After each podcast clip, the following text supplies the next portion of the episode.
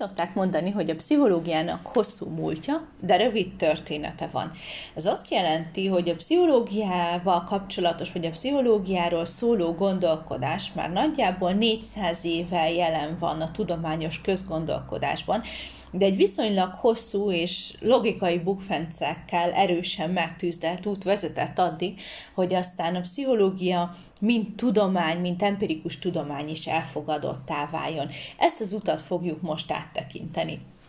A legelső állomás az az egészen korai időszámításunk előtti 4-5. századig nyúlik vissza, amikor is mind Platón, mind Arisztotelész, mind Szókrátész arról gondolkodtak, hogy vajon hogyan is működik az ember. Platónnak a legfontosabb pszichológiához köthető elképzelése az volt, hogy az ideák velünk születnek, ami azt jelenti, hogy tulajdonképpen akkor, amikor egy kisbaba a világra jön, már rengeteg tudással és rengeteg gondolattal rendelkezik, amiket aztán később a fejlődése során fel tud használni.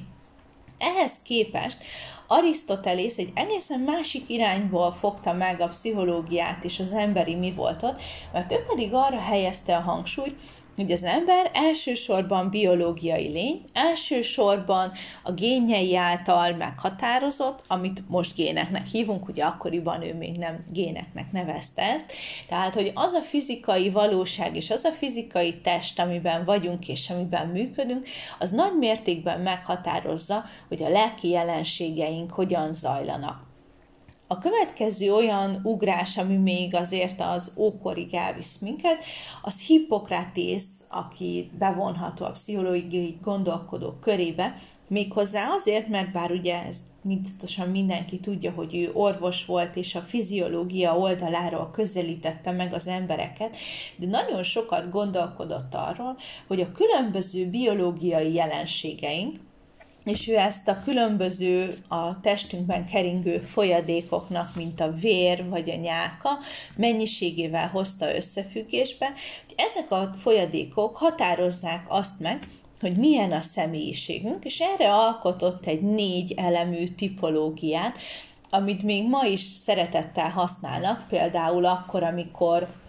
az ajurvéda, mint ugye egy ilyen természettudomány, ami ma is él, és ma is használja ezt a Hippokratész féle személyiségpszichológiát, ami persze a személyiség elméletek tekintetében mára már meghaladottá vált, de abban a tekintetben viszont, hogy nagyon sokat adott arról, hogy az embereket valahogyan kategorizálni próbáljuk, és hogy valahogyan összekössük a testi folyamatokat a lelki jelenségekkel, ne pedig egy erőteljes szétválasztást próbáljunk meg tenni, tenni, mindenképpen megtermékenyítő volt a pszichológia tudományának az alakulása szempontjából.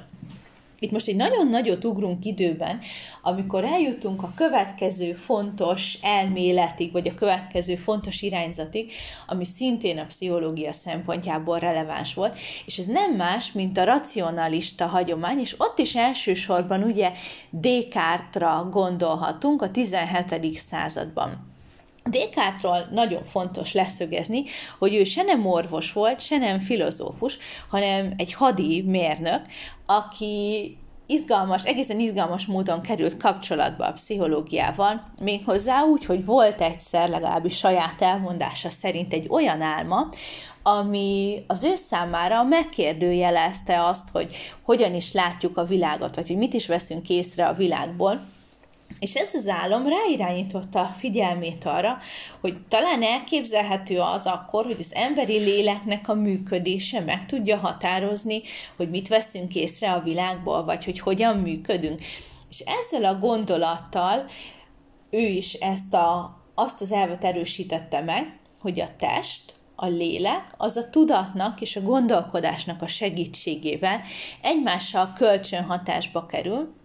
és ez minden embernél, ez a kölcsönhatás más lehet. Tehát, hogy tulajdonképpen az, hogy mi van az én fejemben, az egy teljesen személyes és egy teljesen privát valami, és mások azt nem látják, hogy én adott esetben mit gondolok. Ezen kívül még ugye, ami szintén fontos Descartes gondolat, és egyébként visszaköszön benne Platon, az a Descartesnak a nativizmusnak a tétele, ami azt jelenti, hogy a tudásunk az velünk születik, tehát ugyanúgy, ahogy Platón mondta, már akkor, amikor megszületünk, rengeteg információ és rengeteg előzetes feltevés van a fejünkben. Mára már azért ezek a Descartes gondolatok is inkább csak inspirálóak és történeti szempontból érdekesek. Konkrétan azok a gondolatok, vagy azok az eszmék, vagy azok az elméletek, amiket ők leírt, az már így nem állja meg a helyét, de mindenképpen fontos, hogy a, a lélektant, a pszichológiát és a fiziológiát megpróbálta valahogyan összekötni. Nagyon érdekesen a 17. században szintén a Descartes elmélettel szöges ellentétben jelent meg az angol empirista filozófia, amit több filozófusnak a nevével is lehet fémjelezni, ilyenek például Locke, Hume vagy Berkeley, akik azt mondták, hogy na-na, nem úgy születünk, hogy rengeteg tudás van a fejünkben, hanem az ember úgynevezett tabula rasa elmével születik. A tabula rasa azt jelenti, hogy üres lap. Tehát, hogy gyakorlatilag akkor, amikor megszületünk, semmit sem tudunk. És az, hogy milyen emberré válunk, milyen lesz a személyiségünk, hogyan fogunk gondolkodni, vagy hogyan fogunk működni a világban, az csak a különböző környezeti hatásoknak az eredménye, tehát, hogy bárkit, bármire meg lehet tanítani, bárkiből, bármilyen ember formálható tanítással, asszociációval, hogy a különböző dolgokat egymáshoz kapcsolunk, akkor abból új komplexumok születhetnek, és nincsen semmi szerepe annak, hogy mit hozunk magunkkal a génjeinkben. Ami ez egy nagyon fontos pontja az empiristáknak, és ami ezt a tabularáza és taníthatóság elvet az empirizmushoz köti, az ugye az, hogy ők mind azt gondolták, hogy ezek szerint akkor a lélek is teljesen jól leírható, racionális, oksági törvények alapján működik, nagyon jól bejósolható folyamatok zajlanak az emberi lélekben, és ugye ez volt az első gyökérpontja annak, hogy akkor ezek szerint a lélektan, vagyis a pszichológia is egy természettudomány. A mai gondolkodásmódban, illetve hát a későbbi 19.-20. század elejé gondolkodásmódban ezek az angol empirista gondolatok nagyon erősen visszaköszönnek majd az úgynevezett behaviorizmusban, vagy viselkedés lélektanban. És akkor innen megint ugrunk e, egy nagyot, tehát voltak ugye azok a gyökereink, amik inkább a léleknek a kiteljesedését és a test és a lélek kölcsönhatását, valamint a rengeteg vele született tudást hangsúlyozzák, illetve van egy másik nagyon erős irányzatunk, ami inkább a testnek az erősségét és a fiziológiai folyamatoknak a dominanciáját hangsúlyozza, valamint azt, hogy amikor megszületünk, akkor semmi sincsen a fejünkben. Ezen a két irányvonalon ment hosszasan a gondolkodás, míg nem végül a 19. században létrejött az úgynevezett kísérleti pszichológia. Ez a kísérleti pszichológia azért nagyon fontos állomás a pszichológia tudományának a kialakulásában, mert hogy igazándiból innen vonható, vagy innen számítható a pszichológiának, mint tudománynak a létrejötte. Miért? Azért, mert a kísérleti pszichológia alapja az úgynevezett pszichofizika tudománya, ez ugye egy elég bizarr szókapcsolatnak tűnik talán elsőre, de mégis a fizikának a módszerei, az eszközei, a vizsgálati kérdései és a vizsgálati szisztémája tették azt lehetővé, hogy a pszichológiai kutatások, vagy a pszichológiai gondolkodás is megismételhető eredményeket tudjon adni. A pszichofizika fő képviselőit úgy hívták, hogy Helmholtz, Fechner és Weber, és azt gondolták, ami egyébként a tudományoknak a legitimálása szempontjából valóban igaz, hogy a módszer teszi a tudományt. Tehát, hogyha egy tudomány tud olyan kísérleteket felmutatni, amiknek az eredményeit, hogyha bárki megismétli őket, akkor újra ugyanazokat az eredményeket fogja kapni, akkor tekinthető, vagy akkor fogadható el természettudománynak. Mindaddig, amíg csak gondolkodunk és elméleteket gyártunk, addig nem tudományról van szó, hanem csupán csak filozófiai eszmefuttatásokról. Úgyhogy a pszichofizikusok és a kísérleti pszichológusok megpróbáltak olyan kísérleteket létrehozni, és olyan kísérleti konstrukciókat kialakítani, amik megismételhető eredményekhez vezetnek, de természetesen túl az egyszerű fizikai vagy pszichofiziológiai kísérleteken volt egy másik nagyon fontos módszerük is, az introspekció. Úgy kell elképzelni ezeket a pszichofizikai kísérleteket, hogy mondjuk nagyon gyakran hangokat használtak, adtak egy hangerősséget, mondjuk azt, hogy píp, és utána az embernek adtak egy másik hangerősséget, mert azt mondják, hogy píp, vagy azt, hogy píp, és ugye ezek között meg kellett mondani a kísérleti személyünknek, hogy érezze különbséget, hogy valamelyik hangosabb, vagy halkabb, mint az első referencia inger, vagy éppenséggel ugyanolyan. És hát ugye ebből azért érezhető, hogy ezt nagyon könnyen meg lehet ismételni, mert ha egy inger valóban hangosabb, akkor ha csak valakinek nincsen különböző hallási eredetű problémája, akkor ugyanazok az emberek, vagy más-más emberek is ugyanazt az eredményt fogják adni, tehát jól megismételhető kísérleti konstrukciót sikerült alkotni. Ami azért egy kicsit pszichológiaibbá tette, az az, hogy túl azon, hogy maga a téma az az, hogy hogyan észleljük, hogyan érzékeljük a világot magunk körül, az eléggé a pszichológiához köthető, a másik módszer, amit használtak, az az úgynevezett introspekció, tehát megkérdezték az embereket arról, hogy közben hogyan érezték magukat, hogy közben ők mit gondoltak, és ennek a segítségével, hogy megadták a válaszokat a halkabb, hangosabb kérdése, valamint próbálták akár utólag elmondva, akár közben folyamatosan narrával elmondani, hogy mi zajlik a fejükben, gyakorlatilag Helmholtzéknak és a pszichofizikusoknak sikerült igazolni azt, hogy az emberi tudatot is lehet tudományosan elemezni, hogyha különböző fizikai ingereket és az általuk okozott szubjektív élményeket vissza lehet követni, elemezni lehet. Ez azt jelenti, hogy a lélek, vagy legalábbis a léleknek bizonyos részei, azok megvizsgálhatóak, és ez maga a pszichológia születése.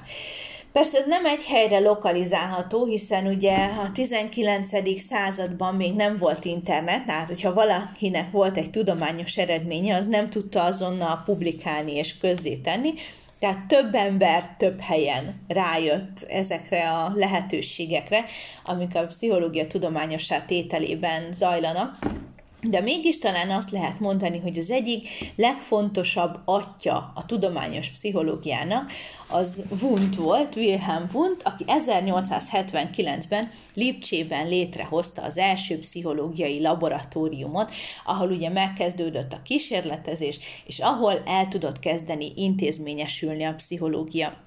ez egyébként minden tudománynál így van, hogyha vannak első eredmények, akkor azokhoz általában létrejön egy kutatóintézet, ahol össze tudnak gyűlni azok az emberek, akik azzal a tudományjal foglalkoznak, és egymást tudják inspirálni, és ezekből a műhelyekből nőnek ki aztán majd az oktatóközpontok, ahol az embereket képezni lehet, és azok a mesterek, akik az első laborokat létrehozzák, és az első nagy kísérleteket véghez viszik, a tudás tudásukat a tanítványaiknak tovább tudják adni, és úgy volt ez, ugyanígy volt ez a pszichológia esetében is. Amit Wundtról tudni érdemes, hogy egyébként elsősorban fiziológus volt, és orvostudományjal foglalkozott, de az érdeklődése elvitte a filozófia felé is, így lett ő ugye a néplélektannak is a megalkotója, ami nem volt igazán hosszú életű és népszerű, viszont a kísérleti pszichológia az nagyon fontos volt a mi szempontunkból most. Wunton kívül voltak más olyan emberek is, akik szinte vele egy időben hasonló eredményeket értek el. Talán ugye az európai gyökerek mellett, amit még fontos kiemelni, azok az amerikai gyökerek, ott William James tekintik a pszichológiai elméletek atyának, aki nagyon hasonló eredményeket tudott produkálni, csak éppenséggel az érzelmek kapcsán, mint ahogyan Wundt. Úgyhogy nem lehet azt mondani, hogy egyetlen egy születésnapja van a pszichológiának, inkább azt lehetne mondani, hogy egy ilyen többszörös születésen ment keresztül, több atya van, de ami érdekes, hogy minden olyan fontos ember, aki a pszichológia történetében megjelenik, ők általában többszörös gyökerekkel rendelkeznek, tehát biztos, hogy szinte mindenkinek van valamilyen orvosi, vagy fiziológiai, vagy matematikai érdeklődése, és ezen kívül még filozófiai érdeklődésük is van. És ugye ezek az emberek, akik így létrehozták a pszichológiát, szépen lassan elkezdték terjeszteni is. Magyarországra is egyébként viszonylag hamar elért a pszichológiának a tudománya, mert ugye már 1899-ben létrejött Ransburg pár által az első magyar királyi pszichológiai laboratórium, ami szintén ugye nem csak a kutatásnak, hanem a mindenféle intézményesülésnek és később a nagyon erős pszichológiai képzésnek is helyet, teret és lehetőséget adott. Hogyha innentől tovább gondolkodunk, akkor már azokról az irányzatokról beszélhetünk, amik a mai modern pszichológiát is megalapozzák, de még a 20. század forrongó idejében alakultak ki. Miért mondom azt, hogy forrongó? Ugye akkor, amikor egy tudomány intézményesül, akkor hirtelen nagyon sok követője, hirtelen nagyon sok művelője lesz, és ezek a művelők bizony sokszor elég intenzív vitákat folytatnak egymással, úgyhogy azokat fogjuk most áttekinteni, akik a legerőteljesebben benne voltak ezekben az elméletekben. Azt gondolom, hogyha valakit elkezd a pszichológia érdekelni, akkor az első, akivel találkozik, az Freud, Sigmund Freud, aki megalkotta az egyik leges legnagyobb hatású, és tényleg lehet azt mondani bátran, hogy máig a legnagyobb hatású pszichológiai elméletet, ami ugye nem más, mint a pszichoanalízis. Freudnak az elmélete az volt, hogy a viselkedést és a tudattalan, tehát azokat az erőket, amiket nem ismerünk saját magunkban, megpróbálta valahogyan összekapcsolni. Ugye Freudról is tudni kell azt, hogy ő neki egy orvosi, nagyon erős orvosi háttere volt, tehát az a módszer, amit ő kidolgozott, az elsősorban terápiás gyógyító módszer, ez maga a pszichoanalízis, ami olyan eszközöket használ, mint hogy elemzi az embereknek az álmait, vagy a különböző elszólásait, Freudon kívül még két olyan tanítványa van, akit a pszichoanalízis története szempontjából érdemes megemlíteni.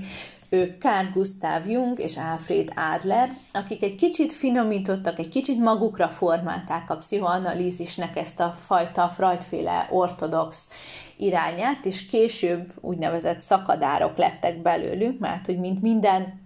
nagy elmélet alkotó, akinek, hogyha az elméletét a tanítványai kritizálni merik, azt kitagadja őket a saját iskolájából. Ami nagyon fontos a mi szempontunkból és a pszichológia szempontjából, az az, hogy Freud volt az első,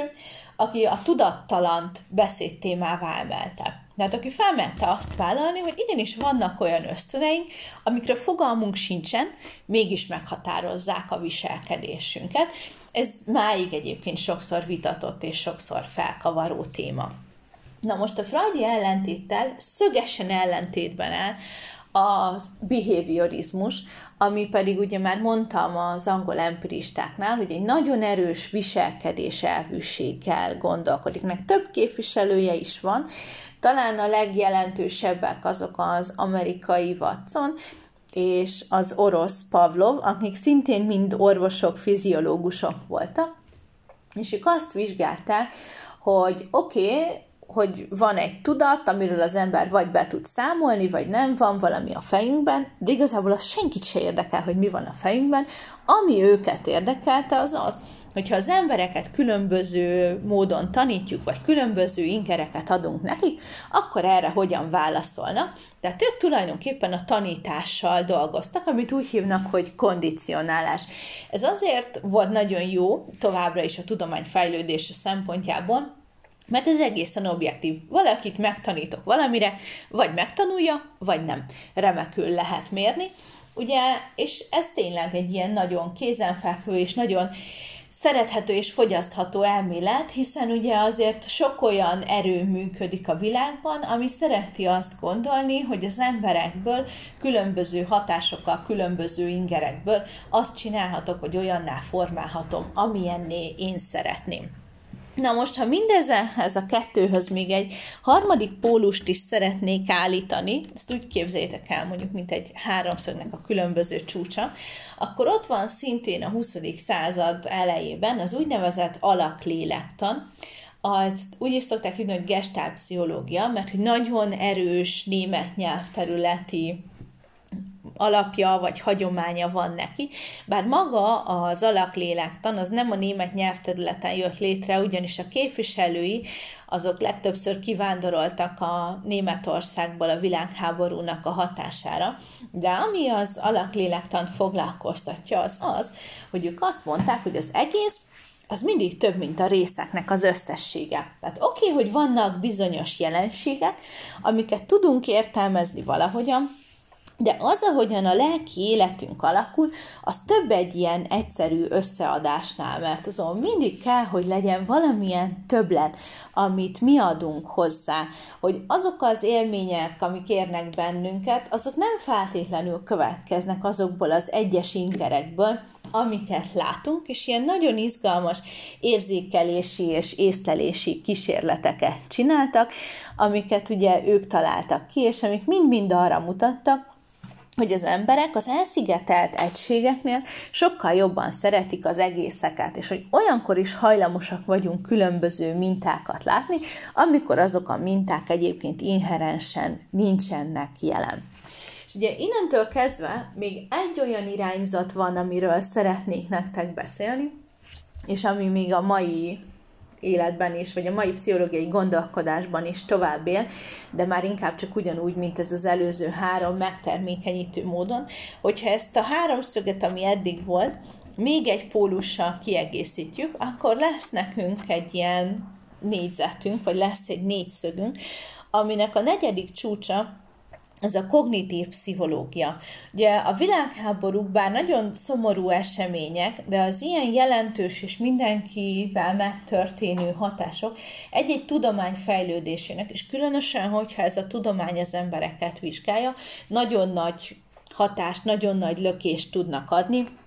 és azok az eredmények, amiket mondjuk ott elértek a technológiának a fejlődésével, azok bizony megjelentek a pszichológiában is. Éppen ezért az a, az a fajta technikai fejlődés, amit a háború eredményezett, ami ugye nem más, mint a számítógépeknek a létrejötte, vagy azoknak a nagyon jó megfigyelő eszközöknek a létrejötte, amik itt születtek, ez hozta, vagy ez hívta életre a kognitív pszichológiát, ami azt mondta, hogy az emberek azok nagyon sokszor